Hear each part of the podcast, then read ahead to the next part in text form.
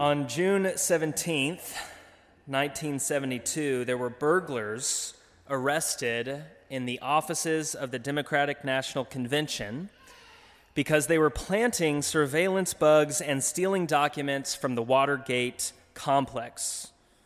Bob Woodward of the Washington, Washington Post reported that one of those thieves possessed checks signed by a man named E. Howard Hunt and that that man, Hunt, was connected to a man named Charles Colson, a political advisor to President Richard Nixon. And three days later, Nixon was advised to shut down the investigation of that break in. He agreed and gave the order. In September of that same year, the Watergate burglars were indicted by a jury. Now, when I grew up and I heard that story, I thought very soon after that, the president was found out, he resigned, and that was the scandal. But it wasn't until a year later, in July of 1973, that Nixon refused to turn over the presidential tapes to the Senate Watergate Committee, confirming his involvement in the scandal. And it took the Supreme Court of the United States to demand Nixon to turn in the tapes. And then in August of 73, he resigned from the presidency. This is by far one of the most famous cover ups in our history. And when I say cover up, I mean a lot more than a scandal or sin. I mean, first of all, that someone has done the wrong thing, but other people know about the crime. And there's not just a passive silence about the issue, there is proactive hiding, people trying to cover their tracks. That is what I call a cover up, and we have had our fair share in our country. One of the most infamous is the Catholic Church cover up of abusive priests the cover up of bad loans made by banks in the early 2000s, Hollywood celebrities knowing about Harvey Weinstein, cover up after cover up after cover up. It can make a lot of us feel cynical. It's no wonder that we don't trust institutions anymore. But it is very easy to feel high and mighty about all of those cover ups by politicians and priests and celebrities. But the big question for us is how many times have we covered our tracks. Have you ever shredded that essential document? Have you ever fudged numbers on a spreadsheet? Did you ever fail to mention the purchase you made? Have you ever deleted a search history, throw away a scandalous letter? It's not just the rich and powerful who cover up their sins. This is something that all of us do. This is very human to be a cover up artist, hiding the evidence. A cover up is the very first thing that we did. Adam and Eve eat the forbidden fruit from the tree prohibited by God. And what do they do first? They run and they hide from Him. They cover their naked bodies because they see themselves in their darkest hour and they are ashamed. The Apostle John summarizes this condition of covering up our failures in this way. He says, Light has come into the world, but people loved darkness instead of light because their deeds were evil. Everyone who does evil hates the light and will not come into the light for fear that their deeds will be exposed. We can put this verse into much more modern language. We might say it this way we don't want to be judged. Broken men don't want to be told that they're broken, and fallen women don't want to be told they're fallen. Sinful humans do not want to hear that they're sinful. We don't want to be confronted with our shortcomings. I've never met someone who likes the feeling or experience of criticism. And maybe we don't want to be judged because it's the truth and the truth hurts, or maybe we think our behavior is justified, or we just can't come to grips with the darkness within. But the reasons we don't want to be judged are really beside the, the point. The fact is, we don't want to be judged. But there's a contradiction in our lives because even though we don't want to be judged, we don't want anyone else's scrutiny, at the same time, we kind of like to judge others. And maybe I shouldn't speak for everyone in this room, but I know that at, in my worst moments, I like to judge other people. I want to know the juicy details about a scandal. I want to know the hot gossip. At our worst, we want to know about everyone else's weaknesses. And if you don't believe me, why are gossip columns a business? Why else do we research and obsess over celebrities who have breakdowns? Why do we pry people for confidential information? It's because we want to know and we want to judge. And there's just that tiny rush of self righteousness you get when you hear about someone else's crash and burn. Because once I know what someone else has done, I know that I'm not as bad as them. We use other people's vices as pedestals upon which to look down because where they are weak, we are strong. And so we have these twin vices that affect us at the exact same time. We cover up our sin, we cover our tracks, we hide our failures, and we're self righteous about others' sins. We look down on what others fail to do. Now, for Sunday morning at 11 a.m., that is pretty depressing commentary on the human condition. But the good news, and I'll start with the good news God does not leave us to our fallen condition. He doesn't want us to forever struggle with these two vices. He has already come to rescue us, and He wants to transform each and every person in this room. But the way He does it, the way God rescues and transforms us, is not easy. And so I collected kind of all of the verses in James that I thought addressed this topic and the way he remedies or wants to remedy the vices in our souls, he writes both a fact and a command. And the fact is, and he tells this to all of us, you will be judged. We heard this over and over again in what Zach read for us today. At the end of chapter 2, James writes, Speak and act as those who are going to be judged by the law that gives freedom not might be judged or possibly be judged, or there's a good chance you're going to be judged, you will be judged. At the beginning of chapter 3, James writes, Not many of you should become teachers because we who teach will be judged more strictly. So everybody's going to be judged, but teachers, those who teach in ministry, will be judged more strictly. At the end of chapter 5, James tells us, Don't grumble against one another, or you will be judged. And by the way, the judge is standing at the door. He says, You will be judged by the judge. And James never says whether he's referring to God or Jesus, but the whole New Testament is in agreement that when Christ comes again, he will come as the judge. In John chapter 5, Jesus says, The Father entrusts all judgment to me. Paul says that all will appear before the judgment seat of Christ. Every time at the end of our service, when we confess our faith in the Apostles' Creed, we say that Jesus will come to judge the living and the dead. And that, that truth, this fact, is very relevant to any of us who have covered up our bad behavior or are ever thinking about doing it. Because Jesus is not a judge that can be bribed, he can't be misled or fooled. He shows no partiality to wealth or status or skin color or gender. Jesus knows us exactly as we are. What we've done, what we haven't done, the thoughts that pass through our minds. He knows everything. And he, he teaches over and over through his ministry. He says, Nothing is hidden that will not be made manifest, nor is anything secret that will not be known and come to light. He basically is saying, At the end, there's not going to be any secrets. Nothing hush hush, nothing classified to Christ. Judgment is not a matter of if, but when. And here's the thing when you talk about judgment at church, there's a lot of maybe bad history there.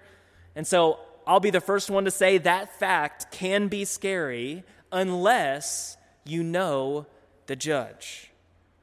If you know him, if you know his character, if you know who Jesus is and what he did in his life, death, and resurrection, that fact can be scary.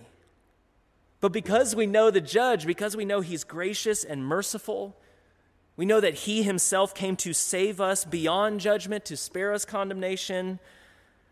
We're not scared. Christians have actually prayed, Lord, come quickly. They know that in his return, we know that Christ will come back to judge. And we want him to do that because we want his love and his justice, his compassion and his forgiveness.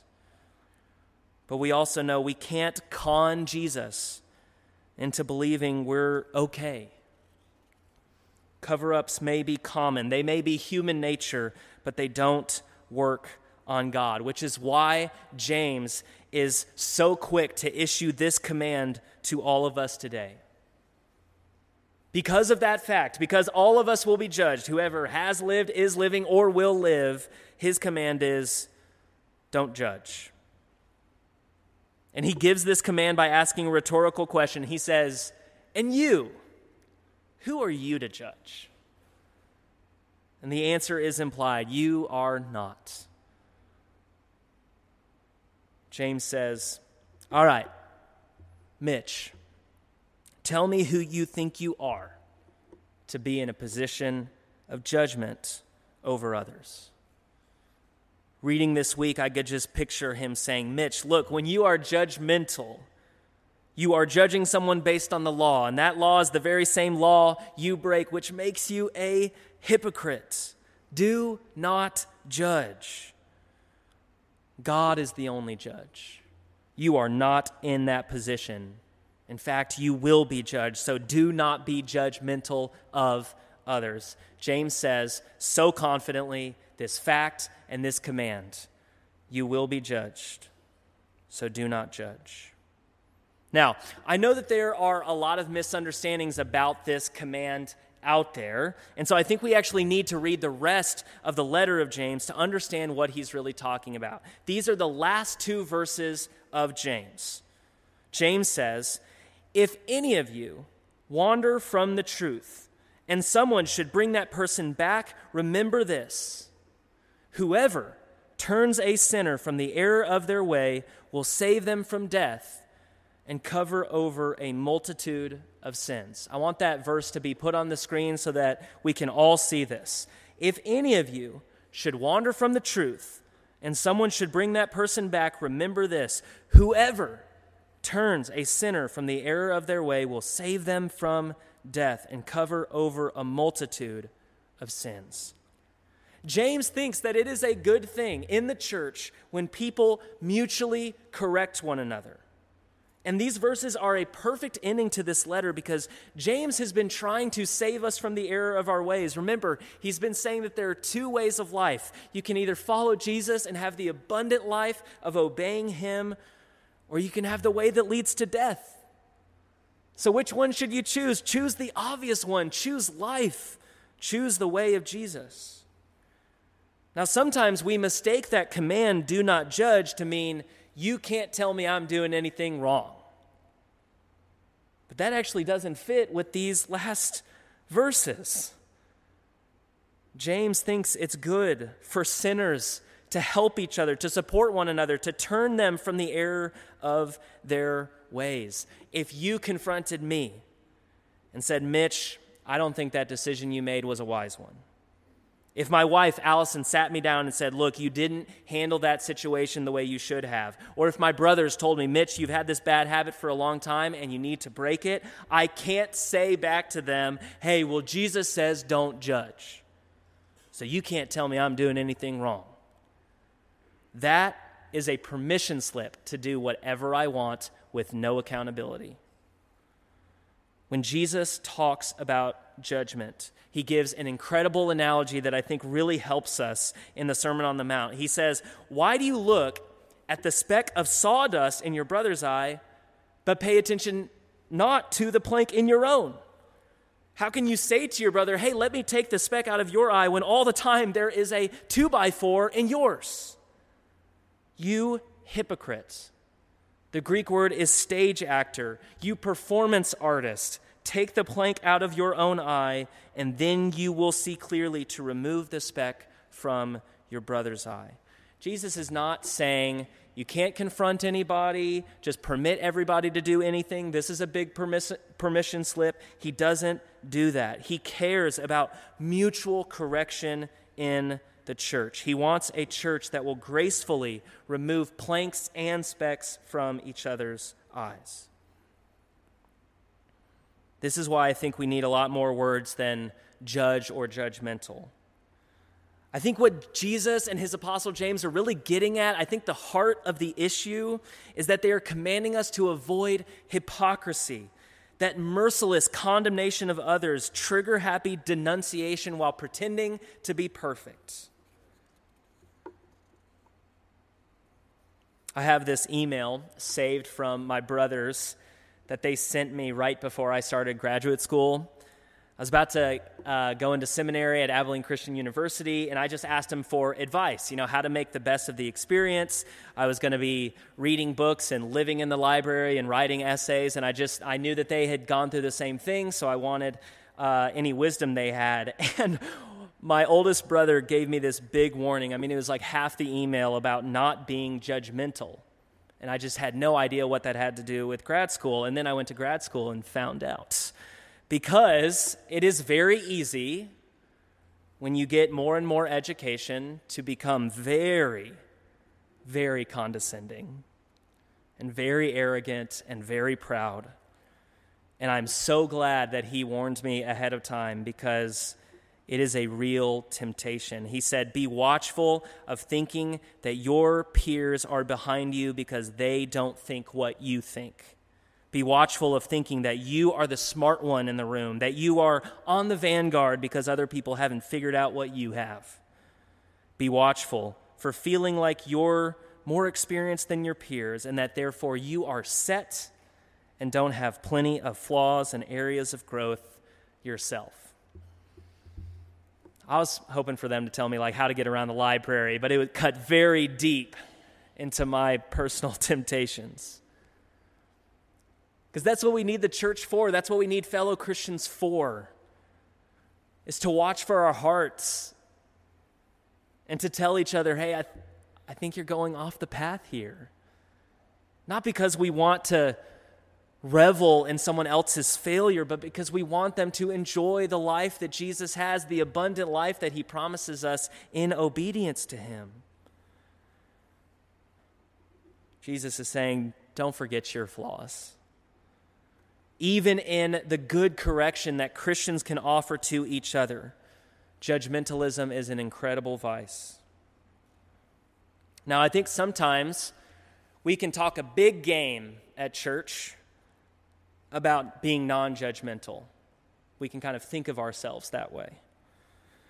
But this week, I just thought about okay, what are the different ways that Christians are judgmental? And I wasn't sure if we could go here I didn't know if we could talk about this for a second, but I'm going to go for it. Ask yourself in what ways are conservative Christians judgmental about certain things and liberal Christians being judgmental about others? I'll talk about my experience. You can tell me afterward. In my experience, just to name a few things, conservative Christians can be very judgmental about premarital sex, children born out of wedlock, divorce, and abortion. And in my experience, liberal Christians are very judgmental about racism and sexism and the destruction of the environment, just to name a few things that both sides can be judgmental about. Now, fortunately, all Christians are judgmental about who you vote for, so we have that in common. But if your first thought when you think about this is, well, I'm judgmental about it because it's wrong, you're absolutely right. Those are all sins, they are all wrong, they all go against God's will for flourishing as men and women made in his image. And we cannot call good what is evil or evil what is good. We must call sin what it is. But the problem is not just calling sin what it is, it's not helping people in their struggle with sin because James is quick to tell us judgment without mercy will be shown to anyone who has not been merciful. So, for example, we could say, Congratulations, we know that watching porn is wrong. It objectifies women, it enslaves you to a vice. Yes, we know it is wrong, but do you have mercy for those who are struggling with that sin? Do you have mercy? Do you have compassion? Do you want that person to come back to the way of life and the way of Jesus? We must judge in the sense of discerning what is good and evil, what is right and wrong. Yes, we have to do that. We can't conflate them, we can't make them interchangeable, but we must not judge without mercy. That's the problem of being judgmental Christians. It's what makes us hypocritical. Who wants to join a church of judgment without mercy? Because we can talk a big game about not being judgmental. But when we really think about it, when we really dive deep, when we look in the mirror, as James says, we will see we can be ruthless to those who don't struggle with the sins we struggle with. And Christ is on the exact same page as James, or James is the same page. It's on the same page with Jesus. Jesus says this If you forgive other people when they sin, your heavenly Father will forgive you, which is great news.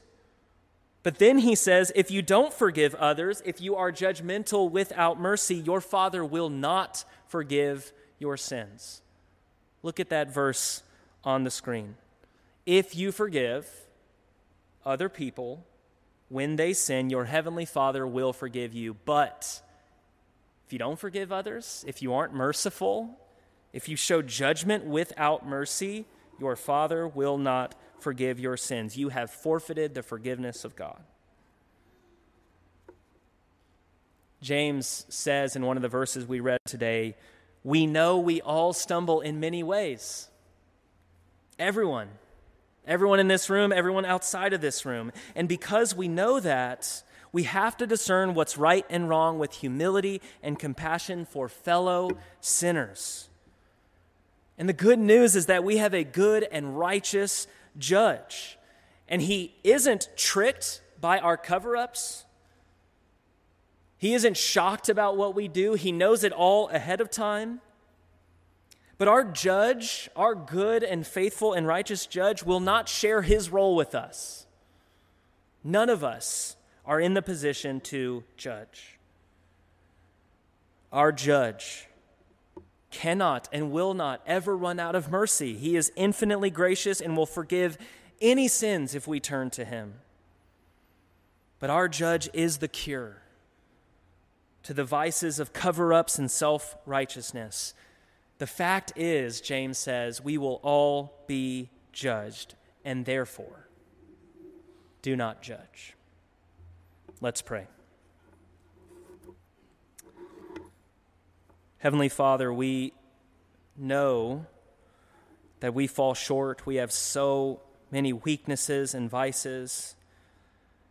And so, so often we try to hide these things from those we love, from those who care about us, from our fellow Christians. We cover everything up that we're ashamed of, but you can't be tricked by cover ups. You will judge each and every one of us. But the good news is that you came yourself and you submitted to the judgment of Pontius Pilate. You died for the forgiveness of our sins. And so there is salvation beyond judgment, there is mercy beyond judgment. So, Father, help us as a church to resist judgment without mercy. We don't want to be trigger happy with denunciations. We don't want to be hypocrites. Help us to align our lives with our faith. Help us to be merciful and compassionate to all those who are struggling, not to look down on those who struggle with something we don't struggle with, but to call them up to a holier and more abundant life. Yes, Father, we need your wisdom and discernment in all things. We need to know what's right and what's wrong. but we also need to know the wrong in us, the wrong in me,